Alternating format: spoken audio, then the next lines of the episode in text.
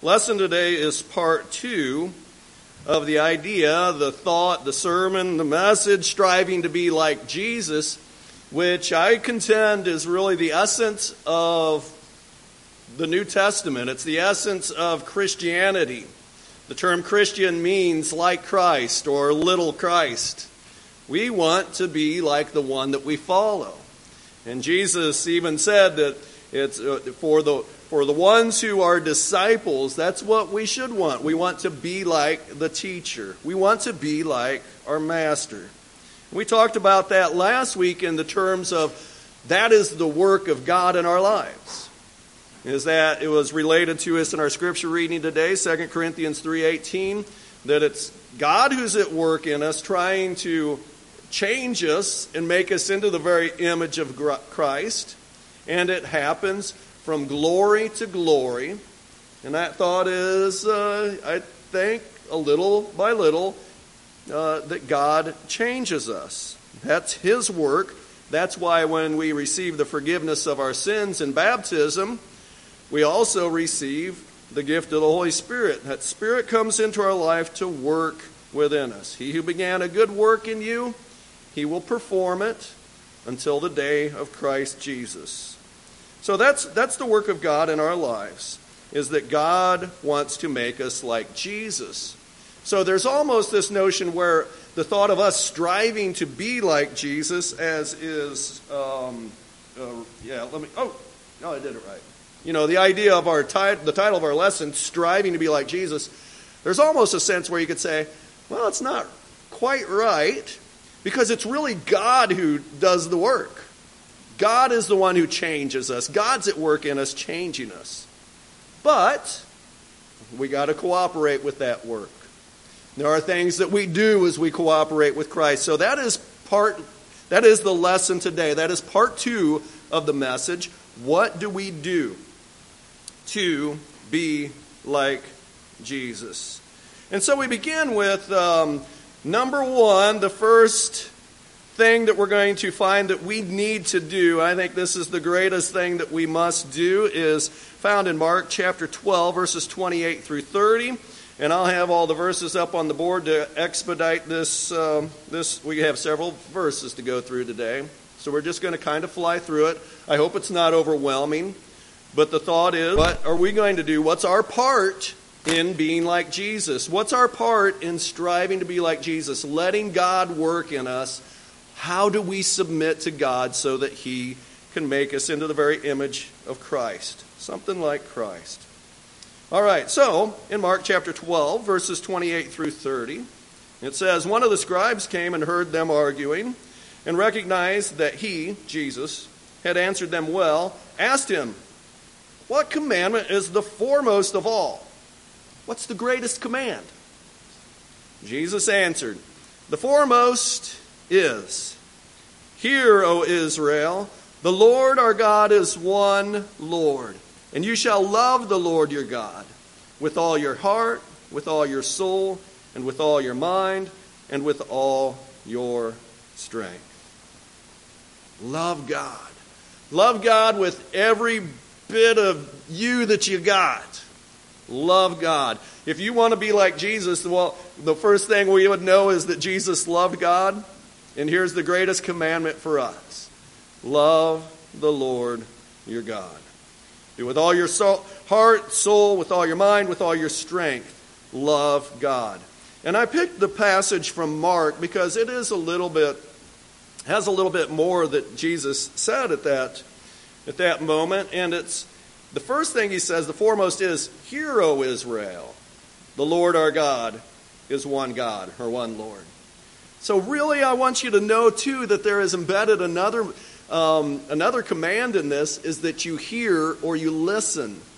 You listen. We, this, is, this is one of the first, we talked about last week is somebody, we, you know, the, how um, what God wants to do in our lives to make, it, make us like Jesus. Well, God needs somebody who's seeking, somebody who's listening, somebody who's ready to hear what he's supposed to do. When God finds somebody like that and they see the Lord Jesus, then they're going to long to be like Jesus. They see Jesus, long to be. So the first thing is looking and listening and actually being aware of God. So, this idea of hear, O Israel, is saying, listen. The first thing any of us need to do, it's the same message we gave last week, is listen or hear. Kind of this idea of seeking, being aware. So, anyhow, um, this is the first command. I throw in another little part with it hear and listen. All right, so love the Lord your God with all your heart, soul, mind, and strength. That's the greatest command. Jesus then goes on in the very next verse. He says, The second is this You shall love your neighbor as yourself. There's no other commandment greater than these. So here are the two greatest commands made plain and clear. These are the greatest things that we must do. If we want to be like Jesus, we will fulfill these two commands. You may recall that um, in another spot, Jesus said, On these hangs all the law and the prophets. Everything, all the other commandments, they all fall under these. Any other command is contained within these two commands.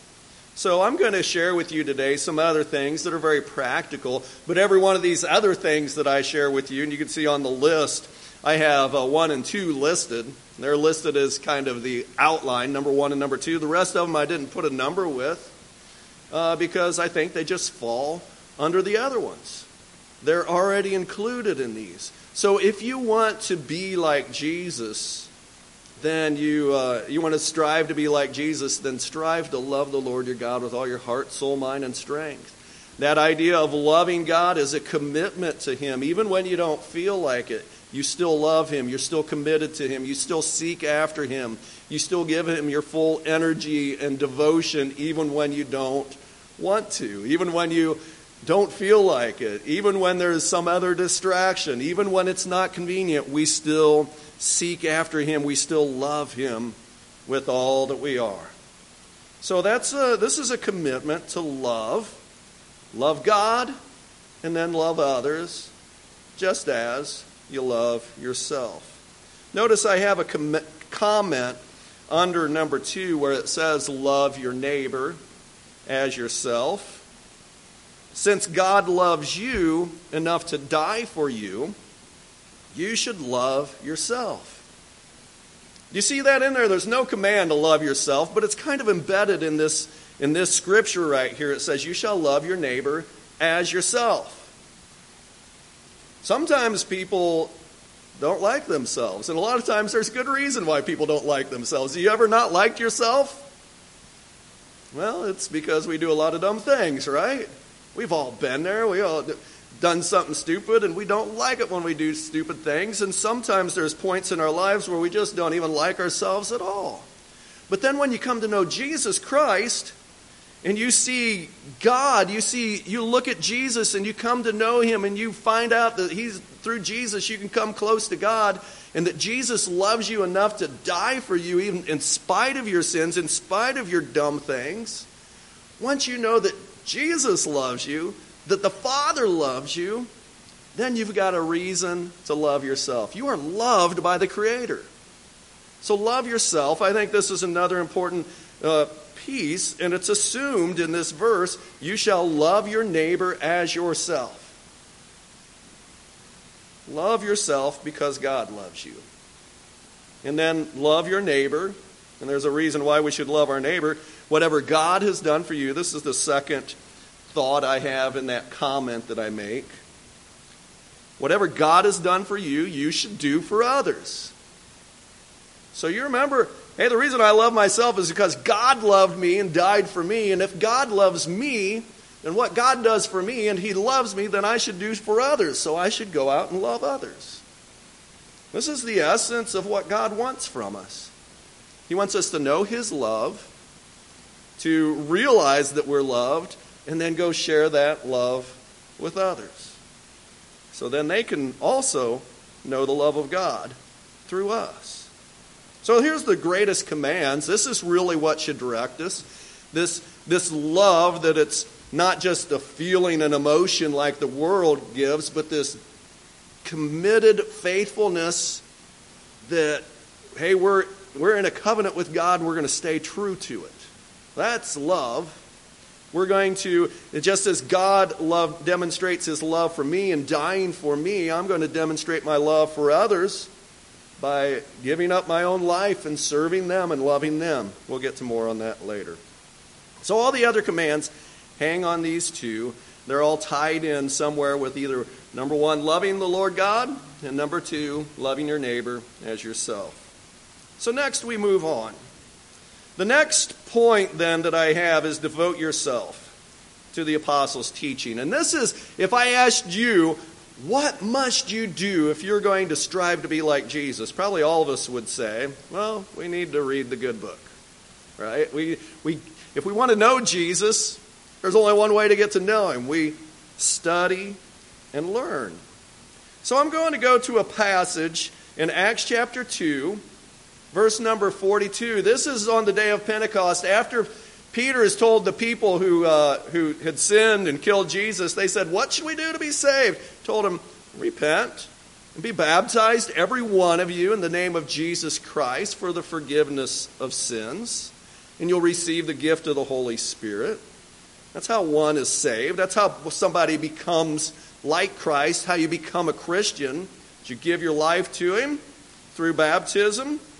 Um, and then these folks who gave their lives to Jesus became followers of Jesus, disciples of Him, walking in His ways, trying to be like Jesus. Acts 2.42 says they, and there were about 3,000 that day who were baptized, they were continually devoting themselves to four things here. The apostles' teaching and to the fellowship – to the breaking of bread, and to prayer. So here's a quick the early church. You go to Acts chapter 2. The church is established. What did they do as they were striving to follow Jesus? What did they do as they were trying to be like their master, their Lord, their teacher? What did they do? They were devoting themselves continually. They were devoted to the apostles' teaching. So let's look at that one first the apostles' teaching. Let's consider um, another verse that goes along. And by the way, the apostles' teaching, where are you going to get the apostles' teaching? Open the book and read. That's what we're saying. You want to grow in Christ, you want to be more like Jesus, the first thing you got to do is actually start learning. Devote yourselves to the apostles' teaching. And what were the apostles teaching? They were teaching everything the Lord God commanded them. And it's interesting then as we go to one of the later passages in Acts, Acts chapter 17, this is one of my favorite passages, and I think this is a favorite passage of this church. It should be a favorite passage of any church. It says, and this is talking about Paul, he was going from place to place, but he came to this place called um, Berea. This is, these are the Bereans. And some scriptures might say, now the Bereans were more noble minded, but it's just, it just says, now these were more noble minded than those in Thessalonica. For they received the word with great eagerness, examining the scriptures daily to see whether these things were so. You want to know the truth? You got to open up the book and read it. When somebody stands before you and is professing, hey, I'm telling you the words of God, I'm telling you what to believe you better be able to look at the book and say, all right, is he telling the truth or not? We don't trust men, we trust God's word. So, this is, we want to be like those who were in Berea. The people in Thessalonica, they had to run off the Apostle Paul. They didn't want to hear the truth. At least a bunch of them didn't. Some of them did. But here in Berea, those folks were a group of people who were saying, I want to know the truth. Paul is speaking something new. He's saying the Old Testament was telling me about Jesus. And they would go to those scriptures and they'd say, it, Did it really say that? And there you go. You confirm it by the Word of God. Find out what the good book says. You follow it and you believe it. And, oops. So we want to be like that church in Berea. Examine the scriptures. Devote yourselves to the apostles' teaching. know the Bible. You want to be like Jesus? Then know the Bible. Well, what does this have to do with um, point number one, point number two? Love the Lord your God with all your heart, soul, mind, and strength. Well, how do you do that? You got to open up the Word and study and learn.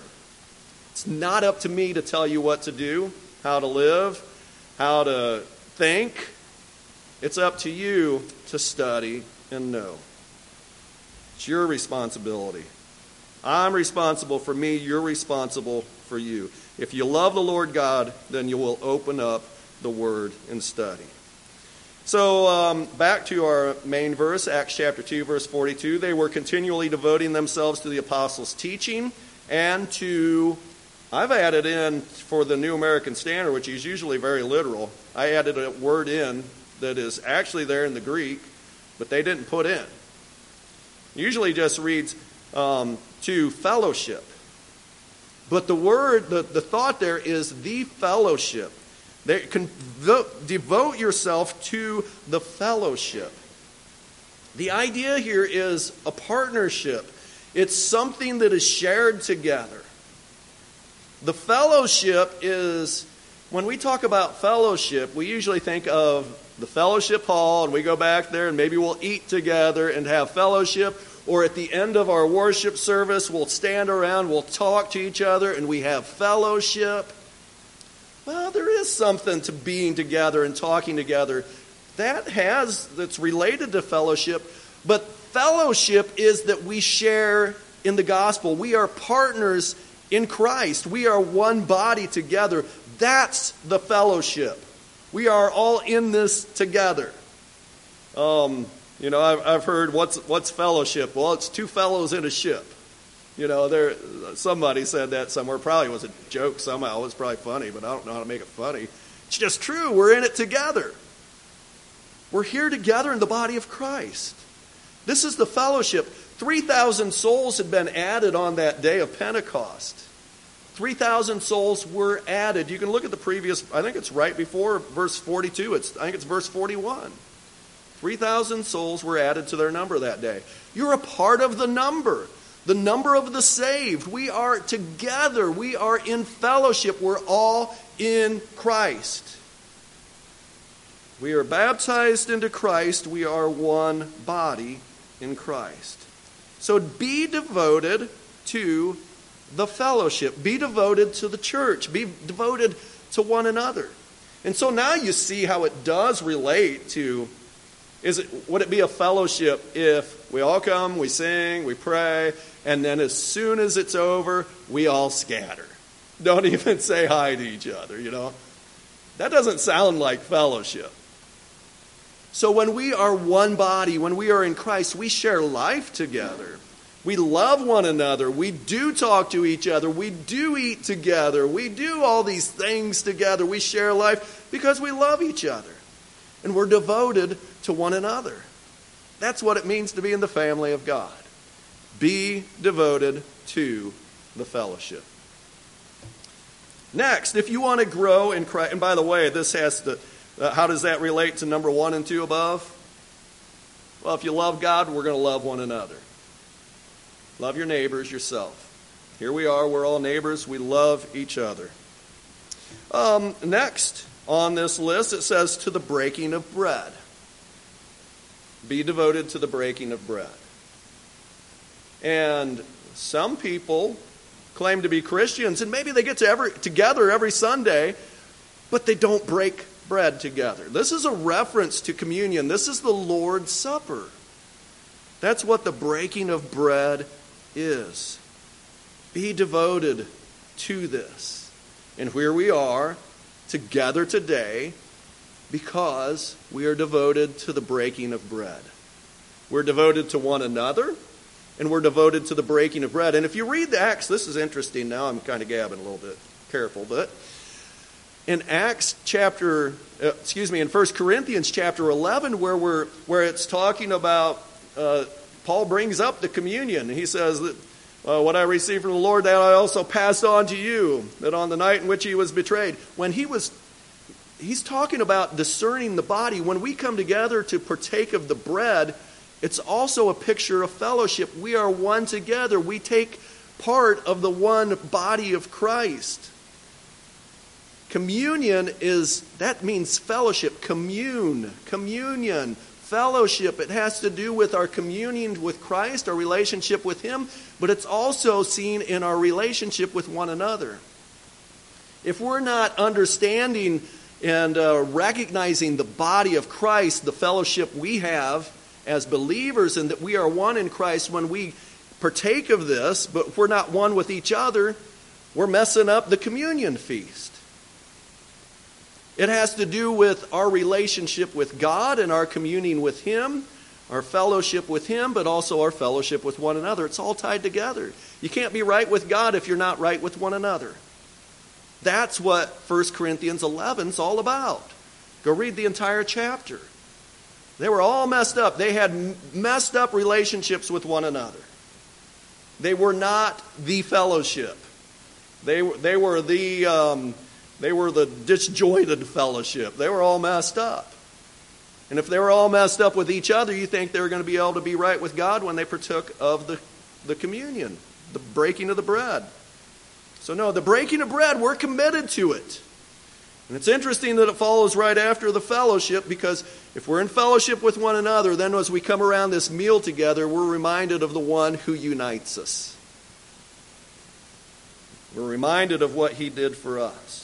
And we're reminded since he did that, he died, went to the cross and died for us, we should also be have the same kind of love for one another, that same kind of commitment. All right, and uh, to the last one here, prayer. Continually devoting themselves to prayer. These things are the things that you would naturally think of. If you want to strive to be like Jesus, okay, yeah, I know we should love God. I know we should love our neighbors ourselves, but what, what do I do? You know, it's kind of like, well, here's, this is the nuts and bolts of it. This is the meat of it. Devote yourselves to the apostles' teaching. Devote yourselves to the fellowship. Devote yourselves to the communion feast, the breaking of bread. Devote yourselves to pray, prayer. There is that uh, 1 Thessalonians 5.17 that says, pray without ceasing. Prayer is so important. It's so easy to forget to pray, though, isn't it? you like me at all? It's easy to forget to pray. We're supposed to pray without ceasing. We're praying while we're together. We're praying when we leave this place. Let us pray constantly. Be devoted to prayer. If you love God, with all your heart, soul, mind, and strength, you will talk to him. Don't ignore him. All right. We continue on then. We've got the main points, one and two, and then we've had four uh, things that fall underneath it of how we grow in Christ. And then here's some other things that just come to my mind, and everybody could probably throw out something a little bit different here. But this idea of submitting to God, I think, is so important. So I want to go to Philippians and discuss chapter 2, and I want to encourage everybody to have the attitude of Jesus. As we study and learn about Jesus and we love Jesus for what he did for us, we need to learn to have his attitude. So as we're studying, we're devoted to the apostles' teaching, we're going to learn about Jesus, and we want to be like him, have his attitude. Philippians 2 3 through 8. Do nothing from selfish or selfishness or empty conceit, but with humility of mind, regard one another as more important than yourselves. Do not merely look out for your own personal interest, but also for the interest of others. Have this attitude in yourselves, which was also in Christ Jesus, who, although he existed in the form of God, did not regard equality with God a thing to be grasped. I prefer to think of that as clung to. He was in heaven with God. He was, he was with God, but he didn't just continue to cling for it, but he emptied himself, taking the form of a bondservant and being made in the likeness of men. Being found in, his, in appearance as men, he humbled himself by becoming obedient to the point of death, even death on a cross. have the attitude of Jesus. You're not looking out for number one, you're looking out for number one in heaven. It's not me, I'm not number one, he's number one. I'm going to humble myself. And since he went to the point where he died for me, he put me first to that extent that he was willing to give up his own life, then I need to have that same attitude and I can do things in my life to show that I am going to put others first. You want to be like Jesus? Have that attitude. Next, have the mission of Jesus. Have the attitude of Jesus, which is really the love, because you love God, you're going to love others and also have the mission of Jesus because you love God, you're going to love others, you're going to have his mission. For the Son of Man, Luke 19:10, Jesus talking about himself here, the Son of Man has come to seek and to save that which was lost. Seek and save the lost. Do something to help somebody know Jesus Christ. God has revealed himself to you. You've learned about God, you've learned about His love. How about then we share that with others? Whatever God has done for us, we should do for others. Share the good news with somebody. Seek and save the lost. Have the mission of Jesus. And here is another one that is uh, a little bit more philosophical, I'll say. It's not the nuts and bolts like read the Bible and pray and go to church. But this attitude that we have to have where we are abiding in Jesus. He's our life, He's our everything. If you want to be like Jesus, if you're going to let God work in you and make you in the image of Christ, you just got to cling to Jesus. Live in Him. Make Him your everything and your all. John 15, verses 4 and 5. Abide in me. This is Jesus speaking. Abide in me and I in you. As the branch cannot bear fruit of itself unless it abides in the vine. So neither can you unless you abide in me. I am the vine, you are the branches. He who abides in me and I in him, he bears much fruit. But apart from me, you can do nothing. Cling to Jesus all of your days. There's nothing else that matters in life. If you want to be like Jesus, you just, um, the idea of a disciple following in his steps, well, just hold on to him as you're following in his steps. Cling to Jesus. Be that branch who is attached to the vine. Be attached to Jesus. If you get separated from Jesus, you don't bear fruit, you wither and die. All right, and since I was in John 15, I had to keep going a little bit later on there, and I saw in John 15 10.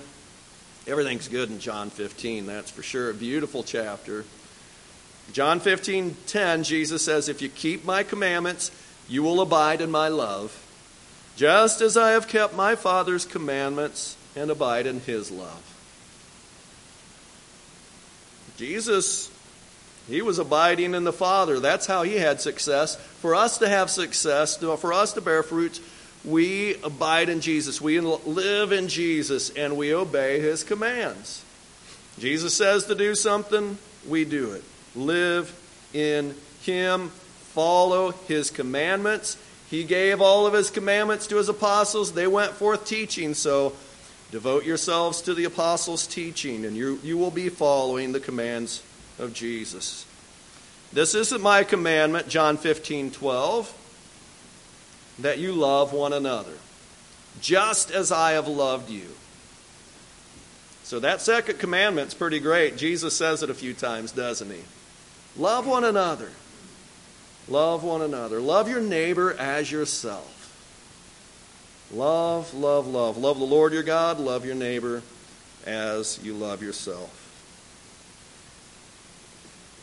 Last one I want to mention, because this is all, it's all very, um, it can be overwhelming. You know, you put Jesus before you and you say, be like him. Well, how do you, man, that's a daunting task. It's like, be perfect. Okay, that's a little, that's a little challenging. We're not going to do it perfectly. So, the last thing I would say is you're striving to be like Jesus, as you're submitting to God and letting God work in you. Hey, we're going to fail along the way. Instead of making God number one, every once in a while we're going to say, No, I'm number one, and I'm going to do things my way, and I'm going to be thinking about myself, and I'm going to do some selfish thing. That's called sin. If I'm not doing something that Jesus would do, that's sin. If we miss the mark, and the mark is for us to be transformed into the very image of Christ, if we miss the mark, that is sin. So I want to tell you make sure as you go along your way, as you're a new Christian, an old Christian, you remember we're still growing, we're still learning, we're still making progress in the faith. But we will fail at times, but confess those sins. Confess that failure. Go to God and say, I messed up again. Lord God, please forgive me. Confess and then start walking in the light again. 1 John 1 7 through 9 says, But if we walk in the light as he himself is in the light, we have fellowship with one another, and the blood of Jesus his Son cleanses us from all sin. If we say we have no sin, we're deceiving ourselves, and the truth is not in us. If we confess our sins, he is faithful and righteous to forgive us our sins and to cleanse us from all unrighteousness. Yeah, we make mistakes on the way. It's hard to love Lord God with all your heart, soul, mind, and strength. Man, sometimes we love ourselves, do something we want to do. It's hard to love your neighbors yourself, especially when Jesus is the, uh, he's the standard. We were supposed to love others just like Jesus loves them. Well, he died on the cross. Not always good at dying for others, doing putting them first. Okay, so we fail. Remember as you're growing in Christ, and as God is working in you to make you more like Christ, we do sin. We fall short. That's trying to think of how I carefully say this without going into long explanation, but when we fail, that's okay as long as we are willing to confess our sin to our Father. Ask for forgiveness. He will cleanse us, He will forgive us, get us on the right path again. None of us wants to sin. That is the point of saying if we walk in the light. That's where we want to be, is in the light. We want to walk with Jesus.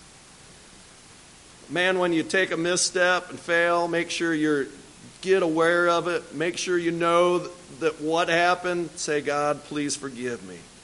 He is faithful and just and will forgive you and cleanse you of your sin. And then the process continues. Little by little, step by step, from glory to glory, God is changing us, transforming us into the very image of Christ.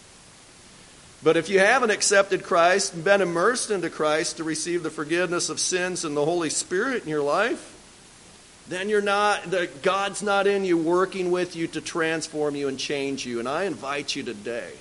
If you want Christ working in you, you want to work with Him, you want to submit to Him and His ways and do these things that are listed here, today is the day of salvation. You can get started today. Give your life to Christ. If anybody needs to respond, you're welcome to come now as we stand together and sing.